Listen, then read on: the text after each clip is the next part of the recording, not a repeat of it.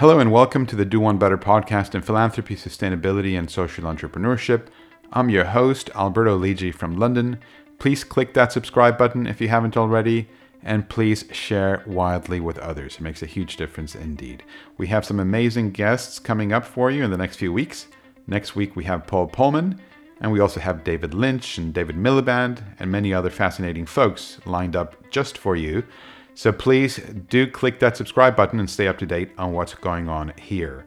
So today we are talking about global hunger and malnutrition, which is UN Sustainable Development Goal 2. And the sobering statistic for you is that one in three people on our planet is malnourished this very moment. So we're joined today by Lawrence Haddad, who is the executive director of the Global Alliance for Improved Nutrition, or GAIN. They are a Swiss based foundation launched at the UN in 2002 and they focus on tackling human suffering due to malnutrition. And we're going to be asking some very important questions. What can we do about global hunger? Does anyone need to die from hunger in this day and age? And should we all embrace a vegetarian lifestyle or is there room for eating beef, chicken, fish? And what about childhood stunting and its impact on long term economic development? So, we're going to be covering all of these topics, but before we do, a big heartfelt thanks to our sponsors, Quilt AI, who are a mission first technology company seeking to increase empathy in the world using the internet as a source of knowledge, inspiration, and communication.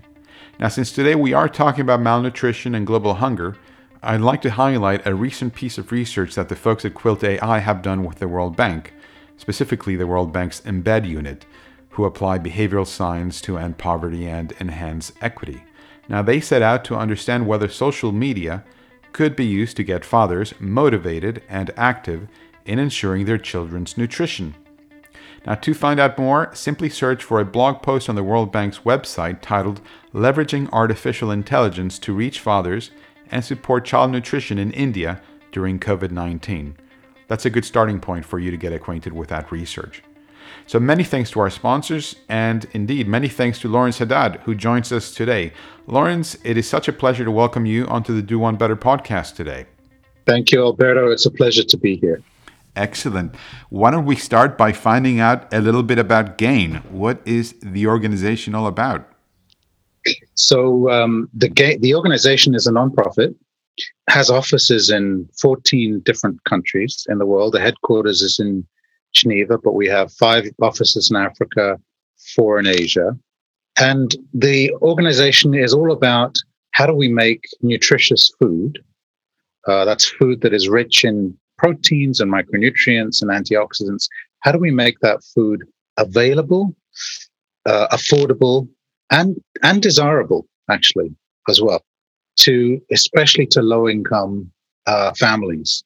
We uh, there's a stat that came out uh, just about six months ago from the UN mm-hmm. showing that three billion people worldwide cannot afford a healthy diet. That's extraordinary. Um, you know, we developed our strategy and our mission before that stat came out, but it's a sort of a validation of what we're trying to do. We're trying to make fruits, vegetables, fish, eggs, dairy, pulses, fortified grains trying to make those available to people at a lower income. At the moment, most of the people in Africa and South Asia, which is primarily where we work, um, they would have to spend 50% of their income to buy five fruits and vegetables a day. Right. That, you know, fruits and vegetables a day is a regular recommendation for the UK, the US, Europe, North America, and, and everywhere actually in the world. But they would have to spend half their income just to do that for every person, five fruits and vegetables a day. It's, it's outrageous. So we work really hard to try and change that. We work with farmers, we work with the food wholesalers, the processors, the retailers, the transport people, the storage people, and with consumer groups and with governments to change the policy environment. So we work on the demand side. How do we make people aware of these foods, their importance, their availability? How do we make them exciting and desirable and tasty? We work with the suppliers, the small and medium enterprises, and the smallholder farmers who are the backbone of the food systems in low income countries. How do we get them the support they need? And then we work with governments to say, look, your policy environment, you have lots of choices. You can mm-hmm. develop a positive incentive for this and a negative incentive for that. And very often your policies are inadvertently penalizing businesses that are trying to do good things for nutrition. So right. That's that's what we do. We do programs. We um, have about 250 staff around the world. We have thousands of partners all over the world, and we work to develop and deliver programs that help people and and small businesses. And then we do a lot of policy work to shape the policy environment to make sure that the powerful uh, governments and the powerful donors and the powerful businesses are paying more attention to nutrition. And, and we work with communities to to help them, you know, hold the powerful to account. Yeah, fascinating. By the way, you, you, you mentioned you know fifty percent of someone's income having to be deployed in order to have healthy food. But even here in London, in the UK, if you want to eat a healthy diet, you want to have some salads and fruit and vegetables. Uh, it's actually not that straightforward. It's quite it can be quite pricey. Yeah, yeah. I mean, you can buy. You're quite right. You can buy a healthy food uh, that is affordable in in Europe and North America, but you have to work pretty hard. It's not very convenient. You have to look hard for it. You have to spend a lot of time preparing it. You have to make it tasty and desirable. What's what's going on today uh, in terms of our global population? Does anybody, if if we really put our minds to it, and if we're looking at the scarcity of resources or what resources are available, what sort of uh, land is available, and, and food production, does anybody really need to go hungry on this planet today? Yeah, no, absolutely not. I mean, we we grow enough food for everybody to avoid hunger. The, the main problem is that people don't have enough income to, to buy the food. They don't have enough income, or, or maybe the food is not available in the markets that they work in, that they, they shop in or, or buy in. You know, there are a number of myths out there that I'd really love to just dispel uh, yeah. for, for your listeners. The first one is that Africa and you know, Africa is where most hunger is. The basic numbers 690 million people are hungry. You know, 80, 70, 80% of that is in is in Africa. The myth is that Africa doesn't produce its own food. It does. It produces 90% of its food.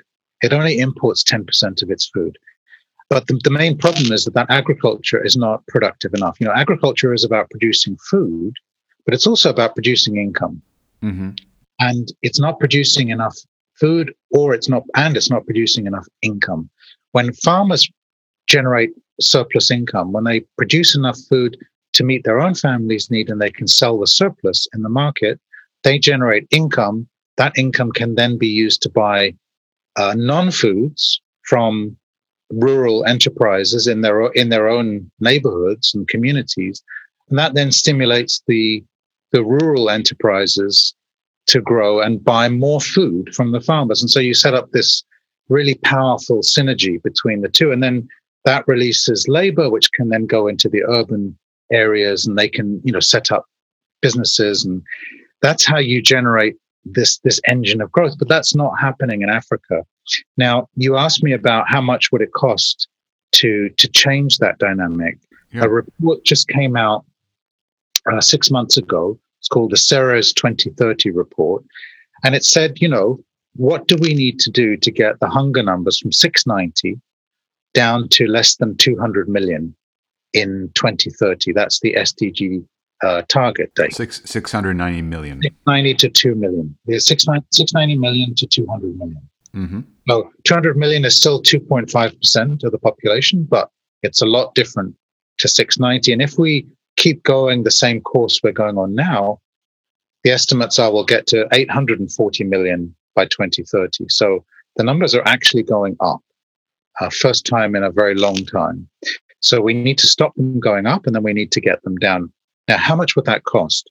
The estimates are that it would cost an extra $33 billion per year until 2030. So 33, an extra $33 billion per year uh, until 2030. Now, that's a lot of money. But you know, look at look at the amounts of money that are being put into relief packages to to, to deal with COVID right now. Um, I'm not saying 33 billion dollars is not is not a lot of money, but think about this: the the the businesses' profits, business profits are five trillion dollars a year. Um, so one of the things I'm doing, uh, Alberto, is I'm the chair of the Action Track for the UN Food System Summit that's coming up in 2021 in September of this year. That has five action tracks uh, one on climate, one on biodiversity, one on livelihoods, and one on resilience. And the one I'm leading is the one on nutritious food. Mm-hmm. And working, we're, we're, trying to set up a, a 2030 fund, which is 0.2%, 0.2030% of business profits uh, would generate $10 billion a year. So, as part of that summit, we're, we're trying to get business leaders to say, look, follow the follow the example of Amazon Smile. I don't know if your listeners have heard of Amazon Smile, but it's a it's um it's a a charity matching donation that Amazon puts in a certain matches a certain small percentage of a purchase that customers make on Amazon's Smile. And you know, I, I kind of thought this was a I thought this was a bit of a gimmick actually when I first heard about it a couple of years ago. But I, I checked the numbers recently, and they've generated 180 million dollars, 180 million pounds, which is kind of 220 million dollars in revenue for charities. Um, so we're now thinking, well, if we can get 20 or 30 or 40 companies to do something similar, we're a third of the way to, to meeting that that target of 33 billion dollars a year. If we can get governments to kick in 15 donors to kick in 10 billion and businesses to kick in 10 billion, wow, we can look back in 2030 and say, we, we were part of an effort that got hunger numbers down to less than 200 million by 2030. That's not quite zero hunger, but it's getting close. Mm-hmm. Um, 200 mm-hmm. out of uh, 800, 8, 8 or 9 billion, that's getting close. Um, so that's just an example of, you know, it, we we talk about political will and we talk about we can grow enough food uh, we but we can end hunger i'm i'm a i'm totally convinced of that we can end hunger in our lifetimes we know what to do we know how much it's going to cost uh, we just have to build the commitment and that means citizens putting pressure people like you and me and others people from everyday walks of life putting pressure on members of parliament uh, Congress Congress people, uh, via the media, uh, putting pressure on our local administrators, our school administrators, you, you name it. Anyone who's in a position uh, of, of power or influence, even at even at the most basic community level, they can make a difference. So um, it's a rather long-winded answer to your question, Alberto, but I hope I'm getting across the the optimism I have, uh, and I'm hoping I'm getting across the idea that it's based in a reality of we know what to do, we know how much it costs, and it's eminently fundraisable to, to raise that money. Yeah. And, and it's great to see the optimism. The, the numbers are sobering. Uh, 2030 is really around the corner, so it's not that far away. You, you, you're mentioning a little bit about the policymakers, members of parliament, and so forth. And earlier you touched on corporate profits and profitability and all of this. Let me ask you, because I remember listening to Paul Polman, uh, who used to head up Unilever, uh, and uh, he spoke so passionately about the Sustainable Development Goals and what we as a planet need to do. And business is front and center. So, in other words, you know, philanthropy, fine. Uh, policy, fine. But actually, if we don't somehow get the corporate mm-hmm. side of things right, it's just not going to happen. And that's ultimately how we might be able to have something that is sustainable for the long term if we get the corporate side just right. Tell me a little bit about your engagement with the the corporate world. How are things playing out? How do you see stakeholders uh, positioning themselves, and and what's your take on the whole thing? Yeah, I mean, I should say first of all, GAIN doesn't take any money from corporates, except for Unilever. We take uh, we, we, we work with Unilever and they, they help fund a workforce program for nutrition. So their workers and workers they work with in value chains in Africa and Asia. Um, and we develop a program for people to work with them and for them to improve their nutrition. But that's the only corporate uh, funding we accept. Um, we've got a pretty strict rule about that because we don't want to be we don't want to be seen to be having a conflict of interest, and we don't want to have a conflict of interest. We want to be able to speak truth to power. Um, now, I, I spend a lot of time talking to big corporations and small uh, medium enterprises, but the big corporations, um, there are you know, I, first of all, I spent a lot of time countering the idea that after graduation from university, all the good people went into public sector and all the bad people went into the private sector. That's not the case. Um, I then spend a lot of time talking to businesses saying, come on, guys, you're doing this, but it's not really helping. It's just making you look good.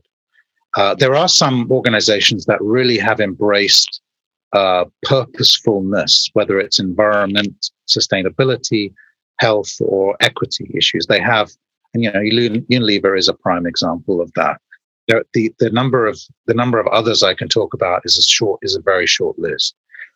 So I spend a lot of time uh, with them saying, let's convert all the energy that you put in to making the world think you're doing a great job on these environment and health issues into actually doing something that is really going to have a big impact. And I spend time convincing them, you know, you, you have to convince them on the economic merits. So there are three ways in which I try to do that. One, I say, look, you'll get a massive halo effect from, from doing something that's meaningful. Um, Amazon Prime, it it has generated a lot of goodwill for Amazon. This this thing, this program, um, Zoom, Zoom, Netflix, and uh, well, Zoom and Netflix and Amazon have been the three big beneficiaries of of the COVID nineteen lockdowns. I think in the corporate world. So I'm reaching out to Zoom, and I haven't had a response yet. Zoom colleagues uh, to say, why don't you Zoom? Why don't you set up a Zoom out hunger campaign where you you emulate what Amazon is doing and um, contribute a, a, a, very small portion of your revenue or profits to ending hunger. You could do it. Um, I, the way I so that's that's a halo effect. The second thing is that companies that have a purpose and a stated purpose, a social purpose, they it, the the empirical evidence is very strong. They attract employees that are more motivated, more loyal, more productive and are willing to work for lower wages, actually. So there's a very strong business case from for businesses, and this is especially the case for young employees and uh, employees in North America and Europe, especially. And the third business, the third element to the business case is if you run some kind of corporate social responsibility, the empirical evidence from S&P 500 companies is that yes, this will eat into your profits in the first two or three years. That's the empirical evidence. But in year four, you begin to turn the corner. And in year five, you're turning a net profit from having a corporate social responsibility. This is in your bottom line, you know, your returns on assets, hard numbers, you're improving. And that there's very sophisticated uh, econometric analyses of S&P 500 experiences over the last uh, six years, showing you begin to turn a net profit after five years. So if you're going to do this, do it for the do it for the medium term. You're not going to get short term benefits, and in terms of your bottom line, you might get some short term halo benefits, and you will get some short term employee benefits, but that will take time to translate through to the bottom line. But the other the other thing I keep telling businesses is this genie is you can't put it back in the bottle. More and more people are going to be saying, where does my food come from? How was it produced? Oh, did it did it did it add to the livelihoods of the people that produced it? Was it fair? Is it safe? And is it healthy? Um, and more, this is not going away. Incomes are going up, and as as incomes go up all over the world, the demand for for this will go up. So, you know, smart businesses are at the forefront of this. They're the pioneers. The laggards are the ones I think that are are, are going to lose out and the um, and the connection between food, food production, food security, and climate, climate change, climate crisis. These things are deeply interconnected. Deeply, and one of the beauties of this food system summit is that it brings together these five different communities that have so much in common. You know, food systems uh, are the unlock the key to these five areas. You know, healthy food, uh, climate emissions. Cl- food systems are responsible for thirty percent of climate emissions worldwide. Uh, food systems are very vital to uh, land use, biodiversity, uh, water use, energy use, and they're critical for jobs. They generate, you know, hundreds of millions of jobs. Not enough jobs, but hundreds of millions of jobs.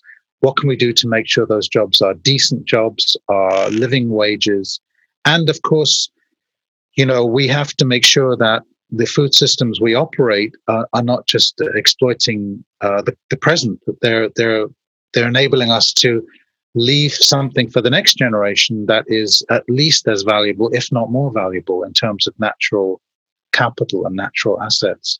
So food systems are absolutely vital for for climate emissions. We, but too often you'll see, um, Alberto, you'll see the the climate discussions descend into a binary discussion. Should we eat uh, meat or not eat meat? Mm-hmm. That's that's really an unhelpful binary discussion it, it depends on where you live in the world. It depends on your context. If you're a high income consumer living in a rich country, you're probably eating too much animal source food. You should probably decrease it for your own health. Um, it will help the climate, but the animal source food production systems in rich countries are very efficient. In a low income setting, in a low income country, you're probably going to want to eat more animal source foods. You're probably eating three, if you're lucky, three meals a day that are essentially porridge. Um, you know, just rice, maybe with a little bit of fish sauce, if you're lucky, and vegetables. You need to eat more animal source foods, especially if you're a young person, a young, very young child or an adolescent who have very high growth requirements. Very, you know, they, they need tons of per kilogram. Their their nutrient needs are dozens of times more than you, you or me. So they need animal source foods because they're great sources of protein, but also bioavailable vitamins and minerals. Um, but if you if you're producing animal source foods in a low income setting, your your production systems are hopelessly uh, inefficient. You know your herd size is probably ten times what it is in North America, producing the same number of foods for your population. So, you know, different parts of the world can do different things to improve health and improve greenhouse gas, reduce greenhouse gas emissions. Fascinating. You mentioned about if you're lucky, you're having three bowls of porridge or, or rice. I think um, worth pointing out for listeners who are really keen on making an impact with their with their giving or their engagement is that addressing the issue of malnutrition isn't just about alleviating somebody's hunger, but if you're looking at malnutrition leading to stunting in in early childhood development and those individuals who are stunted those children who are stunted today will not achieve their full intellectual potential as adults they will develop in a suboptimal intellectual uh, capacity later on you're essentially building in and baking in suboptimal economic performance for a country over the long term and and uh, and what does that mean? And so I think uh, I think that's just worth hi- highlighting. Absolutely. I mean, Alberto, I'm an economist. I started out as an economist, and uh, you know, I spent a lot of my early career, really, or my mid-career, early careers, estimating those you know, those estimates. What if what what is the economic cost of stunting for the individual, the family, and the and the nation? And those numbers are they're they're they're astonishingly big numbers and it's I you know I like to think of it. Uh, I don't like to think of it, but one way, one helpful way of thinking about it is, um, you know, any of your listeners uh, are gardeners. When you see a young sapling or young shoot come up out of the ground, and there's a frost, and that that just kills it off right right there and then, and that's what malnutrition is. It's like a it's like a frost that's killing off um, this burgeoning uh, cognitive system, this brain development, this immune system, these muscles and bones. It is literally disfiguring uh, children and uh, literally changing the shape of their brains and their neural connections. And it's it's terribly damaging. And it's not. You're exactly right. It's not just about calories. It's about vitamins and minerals and proteins. And it's actually not just about food. It's also about healthy, good sanitation, good water, and good healthcare. So, um, and that that one in three number that you mentioned at the beginning, Alberto, is about is about it's malnutrition, right? Mal means bad nutrition, poor nutrition. It's about uh, kids not getting enough food to eat, kids and adults not getting enough food to eat. That's hunger. Not getting enough of the right foods to eat. That's this micronutrient malnutrition we call hidden hunger. Bellies are full, but it's not it's not doing it for the for brain development and immune system development. And then and then the third type is people eating too much of the wrong types of food. You know, too much highly processed foods, rich in trans fats, salts, sugars. That's that's causing a massive obesity, diabetes, hypertension problem. That's when you when you scrunch all those different types of malnutrition together. That's when you get the one in three number. It's you know we used to think of in the, before we had the SDGs, which is Sustainable Development Goals, we had the Millennium Development Goals, and the Millennium Development Goals was you know we we we've got all the solutions in the rich countries, and you've got all the problems in the poor countries. We can help you. Now the Sustainable Development Goal era is you know everyone's got problems and, and, and the solutions can come from everywhere. And we have to work together to make them. So every country in the world is, is plagued with malnutrition. In the US, it's, it's obesity rates that are 30%, and it's extraordinary. UK, it's the same. Um, this is going to take an enormous toll on our health systems. Our food systems are killing our health systems, and they're killing our environmental systems. So, you know, everything's connected. Mm. Now, tell me, GAIN was uh, founded in 2002, so you're coming up to your 20th anniversary, uh, founded at the UN.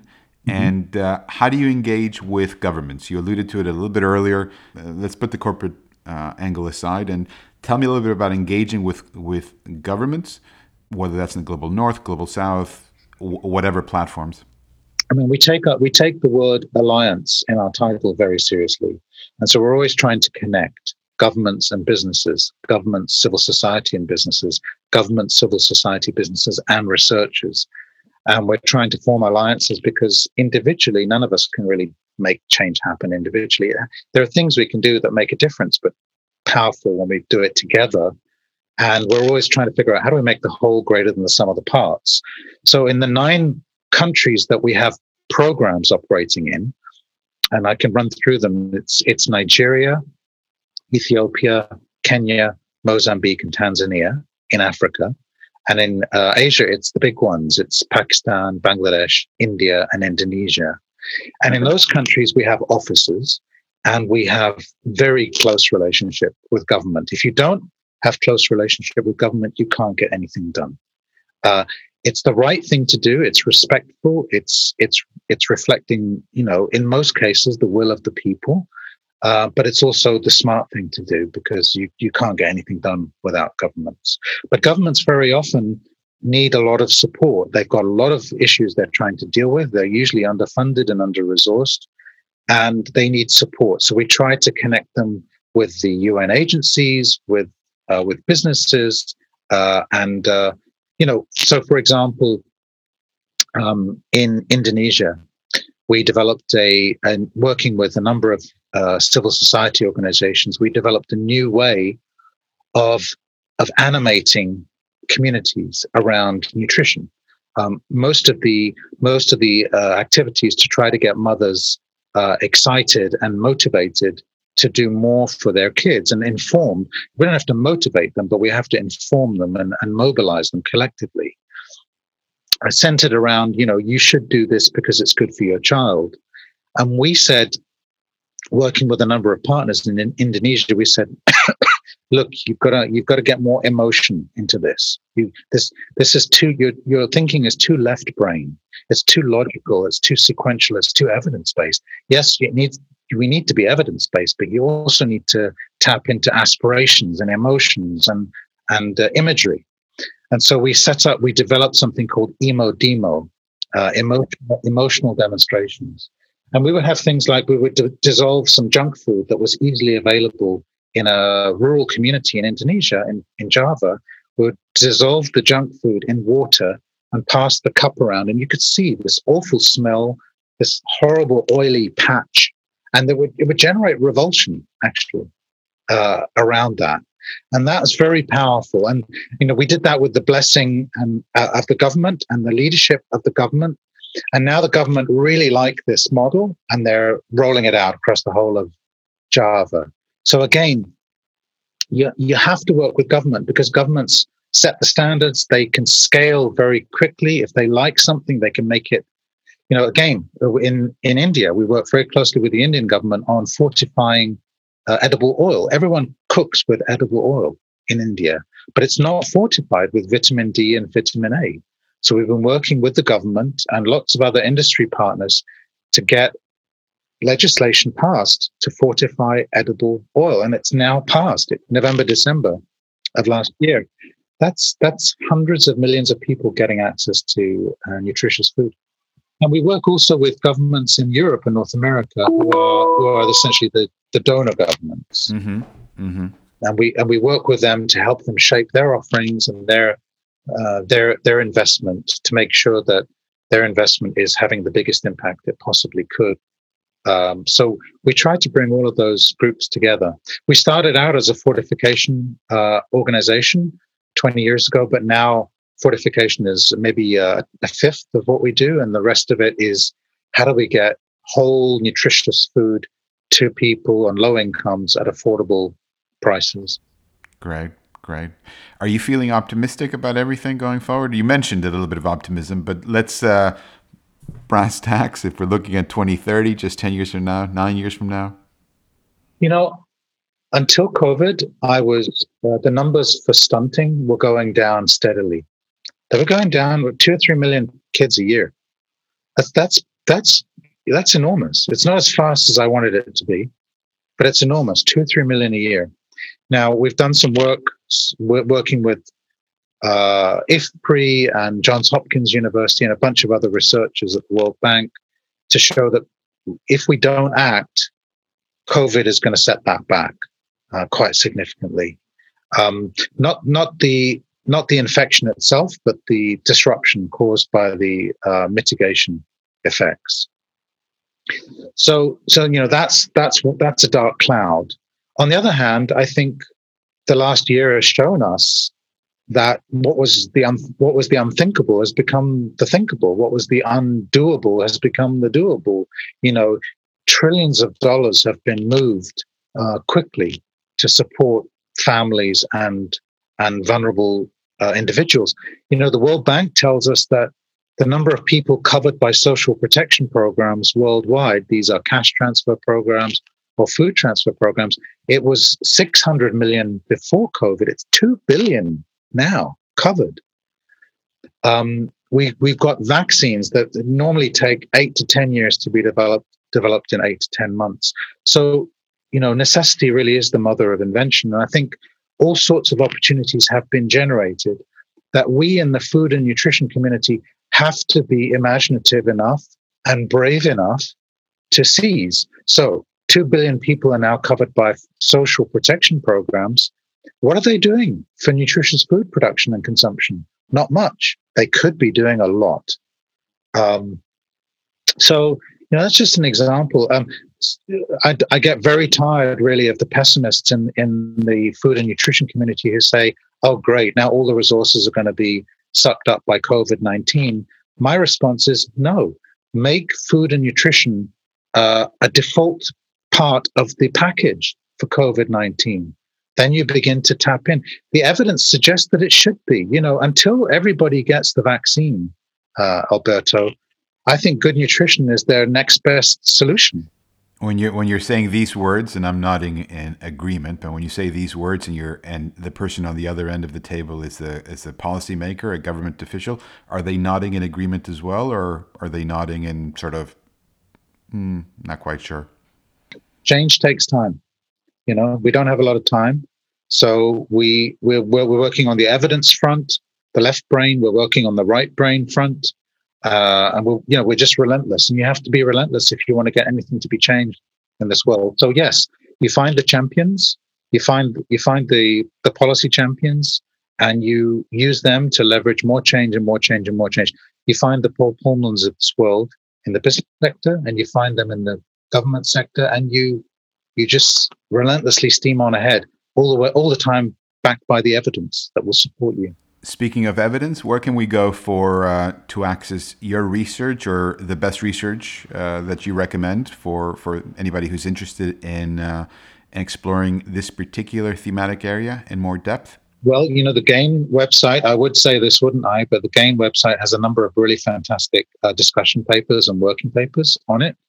Um, I spend a lot of time. I used to work at an organization called IFPRI, International Food Policy Research Institute, IFPRI.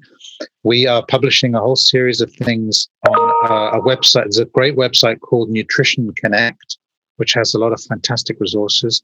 And, you know, watch out for the Standing Together for Nutrition Coalition, who are publishing. We published something in the Lancet, which is the, one of the top medical journals, in in July of this year, and we're publishing something in Nature Food, hopefully in March of this year. What's your website address? www.gainhealth.org. G A I N H E A L T H.org. Gainhealth.org. And nutritionconnect.org is also a very good website. Okay. And um, before we wrap up, I always like to ask my guests for one key takeaway that they'd love for our listeners to keep in mind after the after the end of the uh, the podcast episode. What would that be from you? Yeah, yeah. I mean, I'm I'm a big believer in you know taking action. So um, you know, don't think don't think too hard before you do something. Um, individuals can act to change the food system just by the, the, the, choices you make in the supermarket or in the in the corner store, or whether to go to a supermarket or go to a corner store, whether to recycle, whether to uh, whether to eat that that um, onion that's lurking at the back of the refrigerator or throw it away. So individuals can make dis- dis- differences. If you if you're on a school board, you can pressure your school into into serving healthier uh, school meals. If you're uh, working in a hospital, you can put pressure on your administration. If you're working, if you know your local MP, or even if you don't know your local MP, uh, sign a petition. You can individuals can make a big difference. Uh, you don't have to be an expert to make a difference. But the biggest difference, I think, comes when people act together in concert. So, so join a club, join a movement, support a movement, uh, support organizations like Gain, um, put pressure on people. Change only comes if you put if you put pressure on people. The people you're putting pressure on are not they're not bad people. They're just incredibly distracted by uh, 50 people like you clamoring for their attention you've got to you've got to make the best case. You've got to make an evidence-based case and you've got to have a constructive solution that you can put in front of them and make it easy for them to make the decision. That's that's what you've got to do. So you so i'm a big believer in the power of one and the power of many. Uh, so don't despair don't give up hope. You can make a difference. And the, and the first thing is is to make a difference at an individual level Wonderful message. Wonderful message indeed. You've been listening to Lawrence Haddad, the Executive Director of the Global Alliance for Improved Nutrition, GAIN. Lawrence, it really has been an absolute pleasure having you on the Do One Better podcast today. And to our listeners, thank you as ever for listening, for tuning in, for subscribing, and for your support. Thank you, Lawrence. Really great. Thank you, Alberto, for doing this. And I, you know, I, it's it's podcasts like yours that help make a difference. It help amplify uh, share and analyze the issues. So, very much appreciate what you're doing. Thank you. Thank you for listening to the Do One Better podcast. If you want to find out more about our show, about our guests, additional links and resources, visit our website at lidji.org. That's L I D J I.org. And don't forget, success at the Do One Better podcast is about inspiring you to be more philanthropic to think more about sustainability and to embrace social entrepreneurship. Hopefully, these stories will encourage you to take action and change the world around you for the better.